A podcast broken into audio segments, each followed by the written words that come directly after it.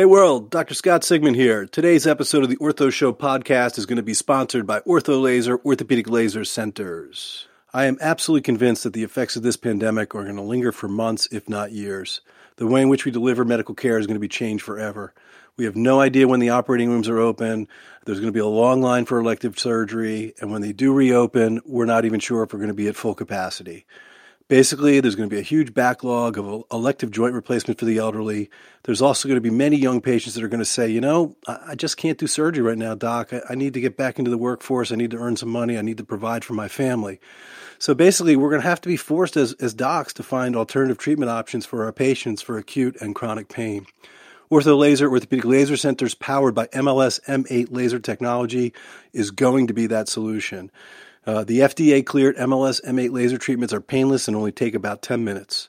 So here's the deal, everybody. Our OrthoLazer centers are currently open in Boston, Newburgh, New York, Lexington, Kentucky, Pensacola, Florida, and soon to be opening in Atlanta, Hartford, and Portsmouth, New Hampshire. These franchise opportunities are available at this time all across the country. So whether you're an interested patient or a doctor who wants to know more, please visit www.ortholaserwithaz.com. Again, www.ortholaserwithaz.com to learn more.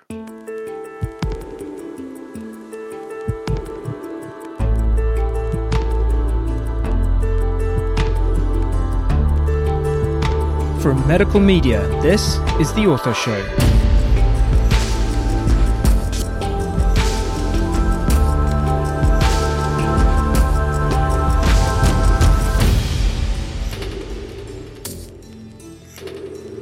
Hello, world. This is Dr. Scott Sigman, the original opioid sparing orthopedic surgeon, healer of knees and shoulders left and right, social media influencer, hashtag follow the fro, and now proud host of the Ortho Show podcast. Our mission at the Ortho Show podcast is to provide you transparent, unfiltered, real time information direct from the experts in their respective fields all aspects of our lives have been upended. Three weeks ago, I was a busy orthopedic surgeon in high demand, and now at this point, I'm trying to be the best dad I can be, uh, being a supportive husband, a cook, a dog walker, dishwasher, and yes, now a podcaster standing in my master bedroom closet. I don't know about you guys, I just can't watch the news anymore. There's so much sadness and misinformation. We're going to change that. We're going to be bringing you super smart people to get the message straight to you. And speak of the devil, we have our first first guest on our new series of the podcast, Dr. Uh, Mike uh, Gry rhymes with Y, we. So it's a. I gotta. I gotta ask you, dude. You, you must have to say that every single time you, you introduce every, yourself. Every time. Every time. You know, I, I actually gave up on pronouncing my last name a long time ago, there, Scott. So. Uh, I do appreciate you having me on the show. I'm excited to be here and can't wait to share some uh, experiences I've had with, with telemedicine and OrthoLive. That's awesome. So, so Mike is the, the CEO of OrthoLive, which is a, a teleconferencing company. We'll get to that in a little bit, but just let's just talk a little bit about what's happening in your life right now. So, you know, you're a busy orthopedic surgeon, you're doing all these cases, you're kind of a big deal, and now all of a sudden, here you are. So, what are you doing to keep busy? Yeah, you know, it's it's been amazing, Scott. You said it best. I think you know we've all had our lives upended by this uh, crisis and, you know, I think three weeks ago I, I did 20 cases. Um, and, you know, that was a, a, normal week for me. I operate usually three times a week. I do shoulder replacement, I do rotator cuff repair. And uh, this week alone, I think I did maybe, you know, two cases. Uh, and, and that's, that's on emergency things, fractures and fractures of the shoulder. Uh, I specialize in shoulder and elbow surgery. So, you know, just like you, I mean, our lives are completely upended. So I've been at home. I've been hanging out with the kids. I built a fort in the backyard. You fishing or doing anything fun with the kids? I mean, that you know, it's a great yeah. opportunity to reconnect with family. That's the positive in this. I mean, you got everybody's putting the positive spin on it, and to be honest, you know, it's been great. I, I went down. I built a fort in the woods behind my house with the kids. They love it. We put a little uh, hammock back there. But I mean, it is. We're reconnecting with family. I mean, I think there is a silver lining to all this, but uh, despite the the craziness. So yeah, I think it's really important to try and keep a schedule. You know, I'm still up at 6 a.m. Yes. working out on my Peloton, Peloton, Peloton. I'm Peloton. You're going to be a sponsor of this podcast. You just don't know it yet. what's your What's your stream name, Scott? follow the Fro, dude. That one's not so hard. really, follow the Fro. Um, so, uh, so yeah, so I get up, I do my Peloton, I walk my dog, you know, I then make my breakfast, I wake the kids up, I make them get up early. I got 17 year olds and, and a 15 year old. And I think my, my 17 year old Caleb probably said it best. He's like, Dad, there are no more days of the week anymore. There's today, yeah. there's tomorrow, and there's yesterday. And you know, it's there's a very lot true. of a lot of truth in that for sure. Yeah, very true. How bad is it out there in Kentucky?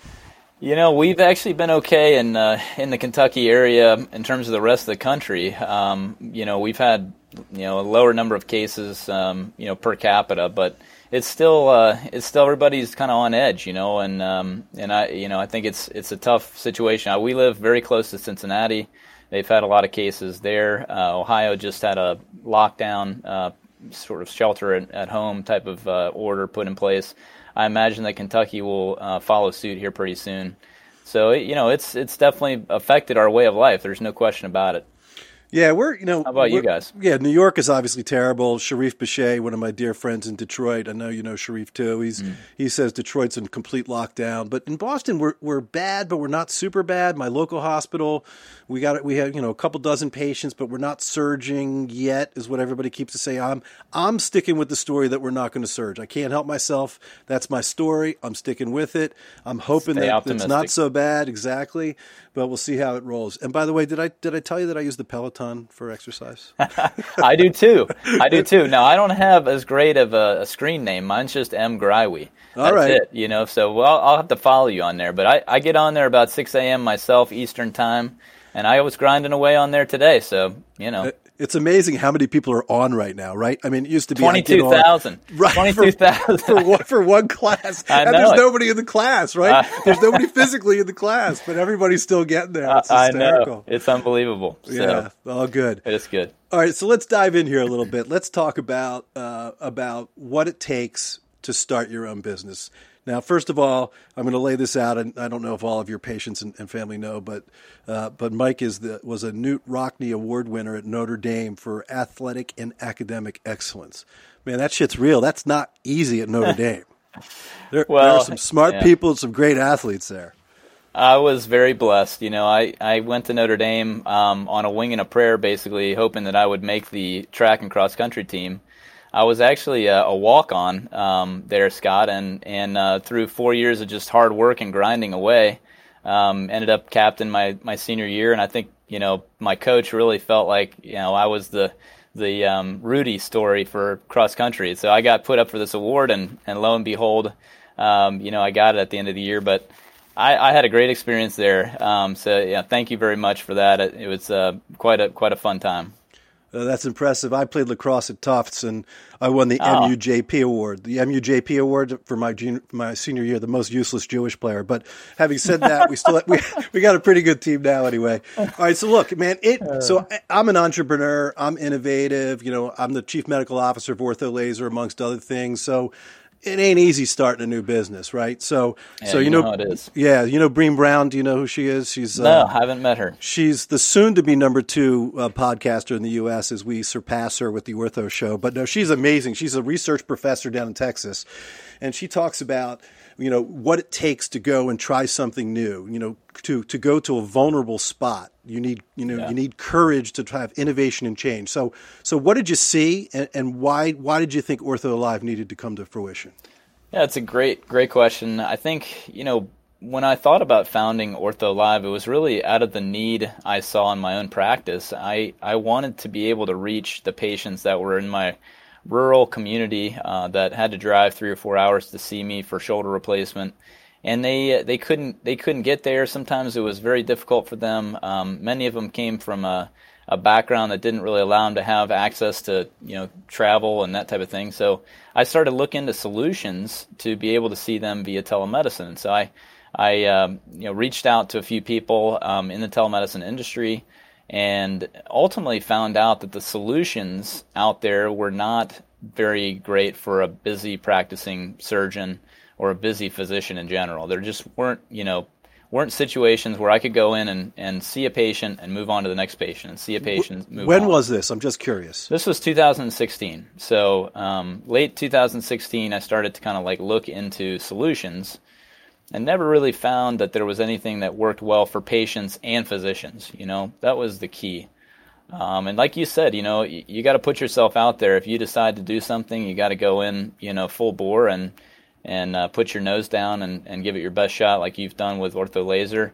It's it's a hard grind, you know, but um, a lot of you know years later and a lot of hard work and, and a lot of sleepless nights and, and early mornings, and you can get to some place that's uh, that's you know good. So.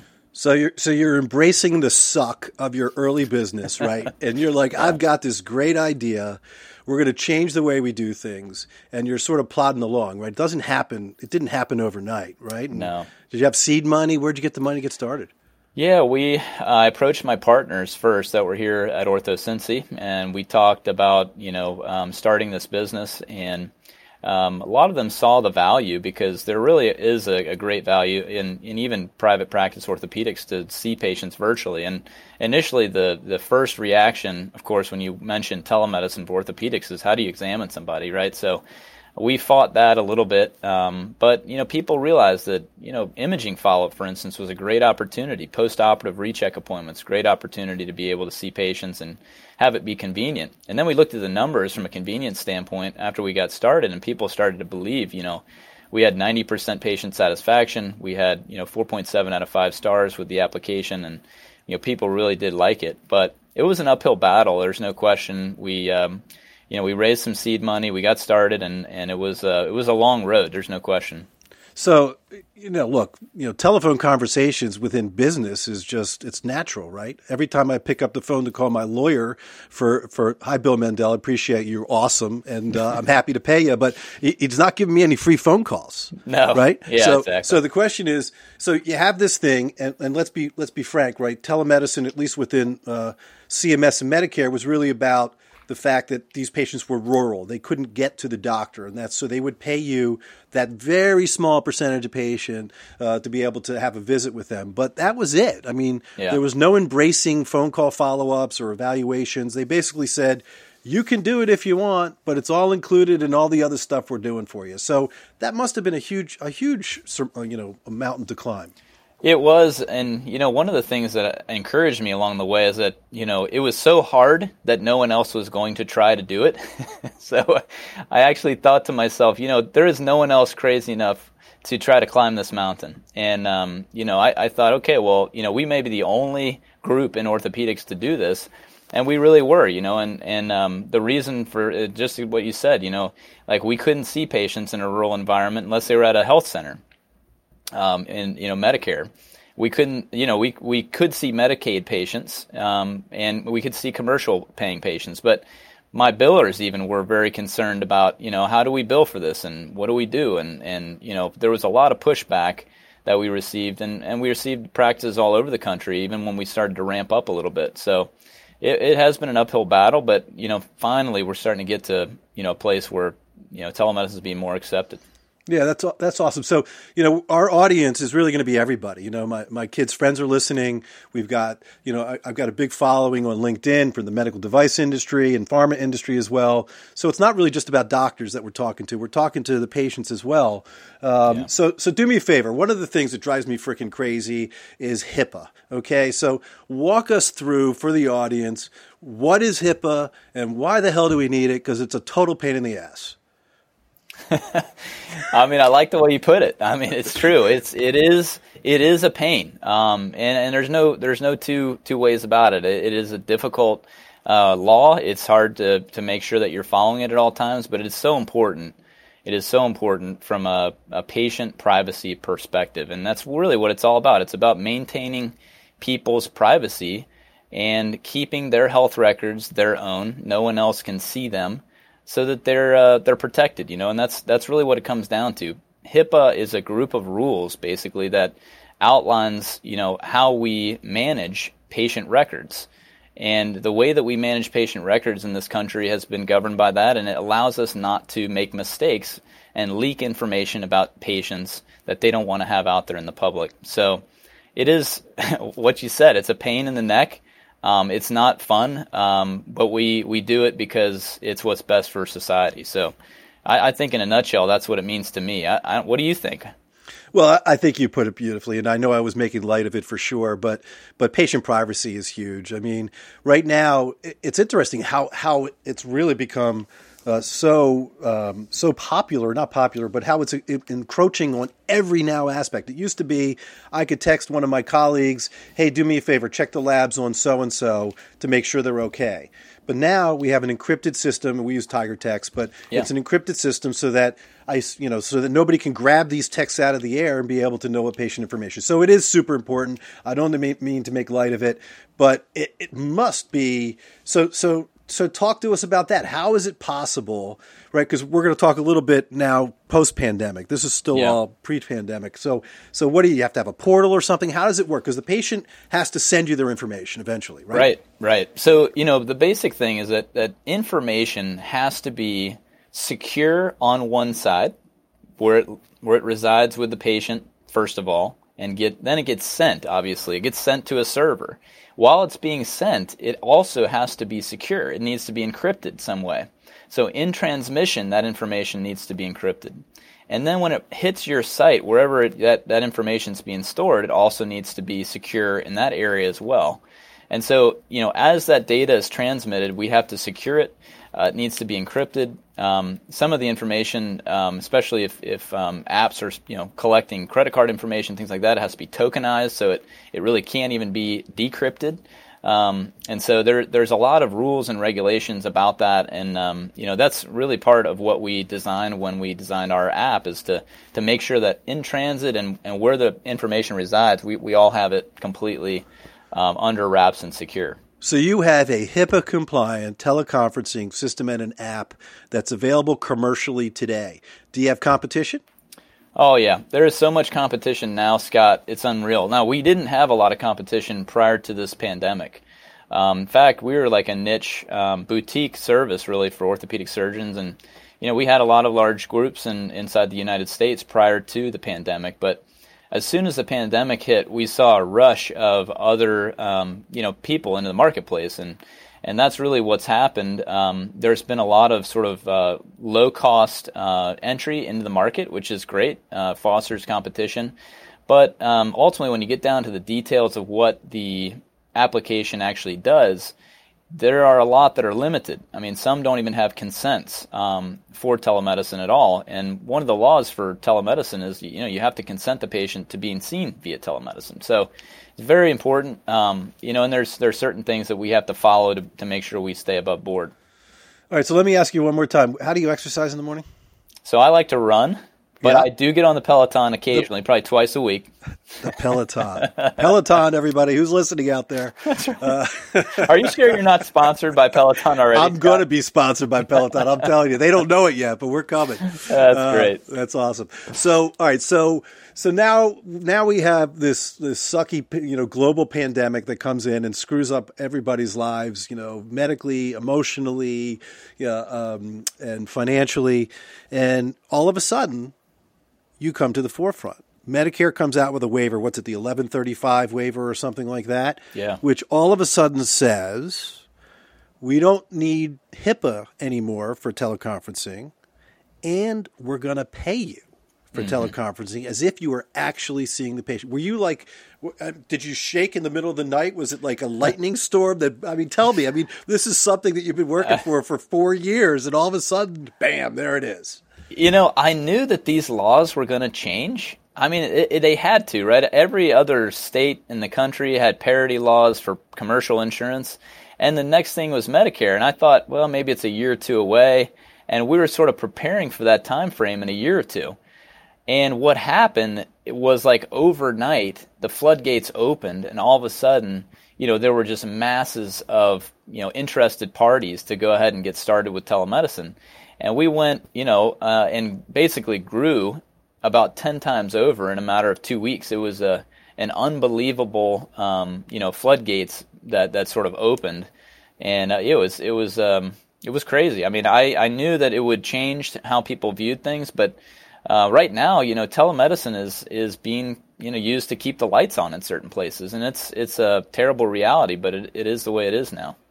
And it's also just a way to be able to continue communicating with our patients. I mean, as doctors, that's what we love. That's our passion, right? Is to care for our patients. And without telemedicine right now, they're at a distance. You can't see them. And there are people that still need to be treated, evaluated. You can do it safely now from home without risking exposure to your, to your patients as well as your staff, which you're, you know, we're so concerned about. So, so I mean, let's, let's talk about this though, because it, there's a, there's a good side and a bad side to this thing, right? So, you're HIPAA compliant. You've been following the rules all along. The light switch goes on right now, and now I'm I'm hoping that Zoom actually is going to buy you. That's one of my questions for you later on. But you know, the point is, you know, you've marketed this whole thing, and now all of a sudden, all these other teleconferencing things can come in that are not HIPAA regulated, right. and they're doing a lot of business. What are your thoughts?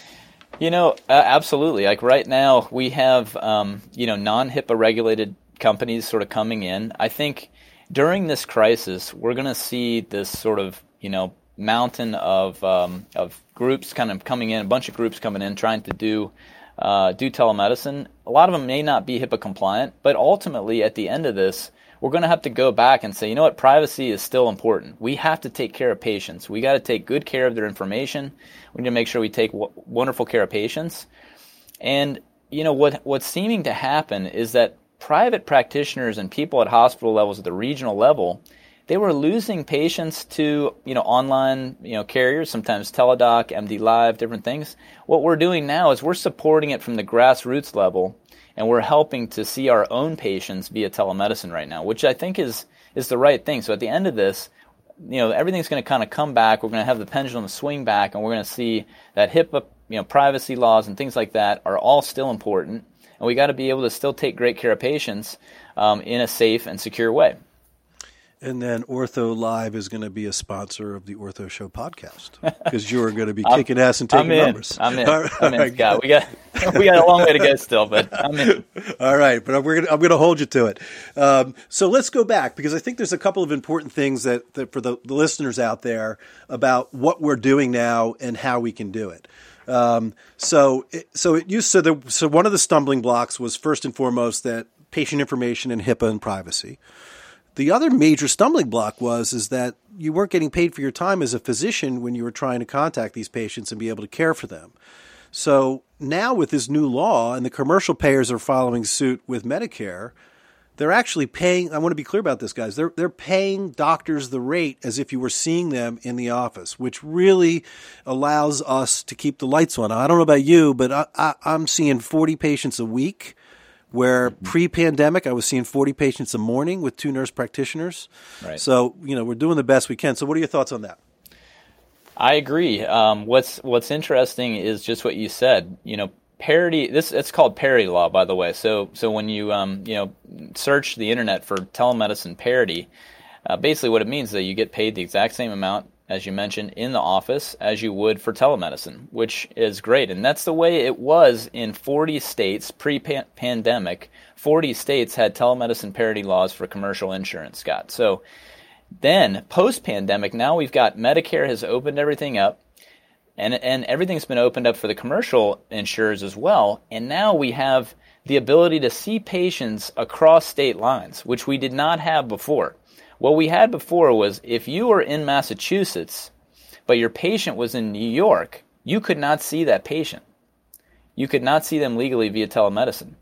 Seems crazy because, you know, we might make a phone call to a patient in New York and you might be 20 miles away from that patient, but you still couldn't see him via telemedicine. You couldn't bill for him. But now they have taken down all the state laws that regulate, you know, whether or not you can see a patient from Texas if I'm in Ohio and everything else. So, so it has opened up things considerably, and you have parity now. So, you know, we can still bill the same amount that we normally would be able to uh, in the office, which which helps tremendously, and we're still able to render great care via telemedicine too, and that's the most important thing.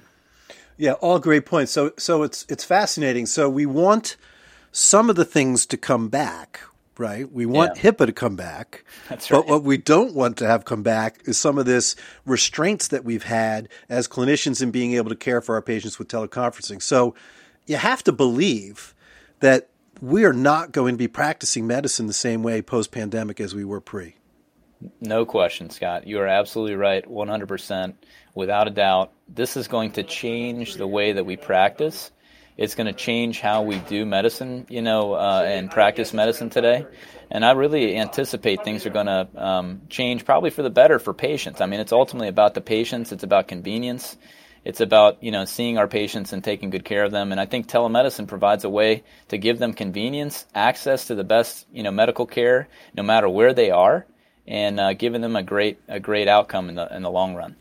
So I'm going to throw out a little bit of a plug. I was actually on a pretty cool webinar uh, earlier today with with Robin Young through uh, uh, Orthopedic this week. It's uh, he's it was a a master's class where we had about six people on, three doctors, and Mike's going to be on for us in a couple of weeks as well. But one of the people that we had on was Lauren Craig from Macra, and she gave a really good presentation about CPT coding uh, for for teleconferencing in this new era. Uh, so if everybody's around two weeks from now uh, on April 16th at 11 o'clock, uh, uh, both uh, are you, I'm not sure, Mike, you're going to be on that one. You're going to be on for April 30th. I'm not sure, but I think you have an email in your box you haven't even opened yet. but we're going to be That's on to discuss. Yeah, exactly. And then Lauren's going to be there too to be able to to be able to give us explanation on those CPT codes, which I think is is really important because we're all figuring this out as we go as well, right? Yeah, no question. There's uh, there's a lot of you know question about how do you bill and uh, what you know do you use um, any additional codes at the end, uh, any modifiers and things like that. So it is important.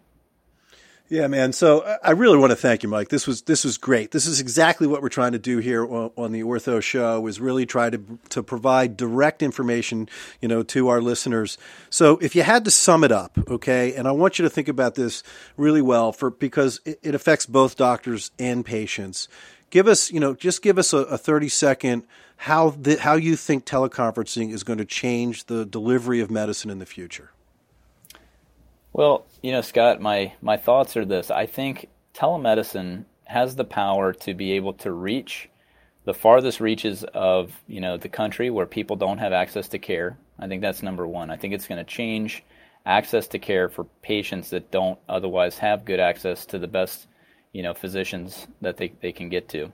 That's number one. Number two, it's going to allow patients and physicians to be able to interact in a much more seamless way in a way that's convenient for both the doctor and the patient. So, one of the things that bothers us as surgeons and physicians is that te- you know technology has hurt us for a long time, right? EHRs, it's been it's been really bad. Uh, it's been tough. It's slowed us down. It's it's made it difficult for us to practice, but but with this, this is actually a way to improve the efficiency of our offices. It's a way to improve the convenience for our patients, and honestly, the convenience for the physicians too. So I, I honestly believe it's going to be a positive in the long run, even though we're going through some major headaches right now and it's difficult.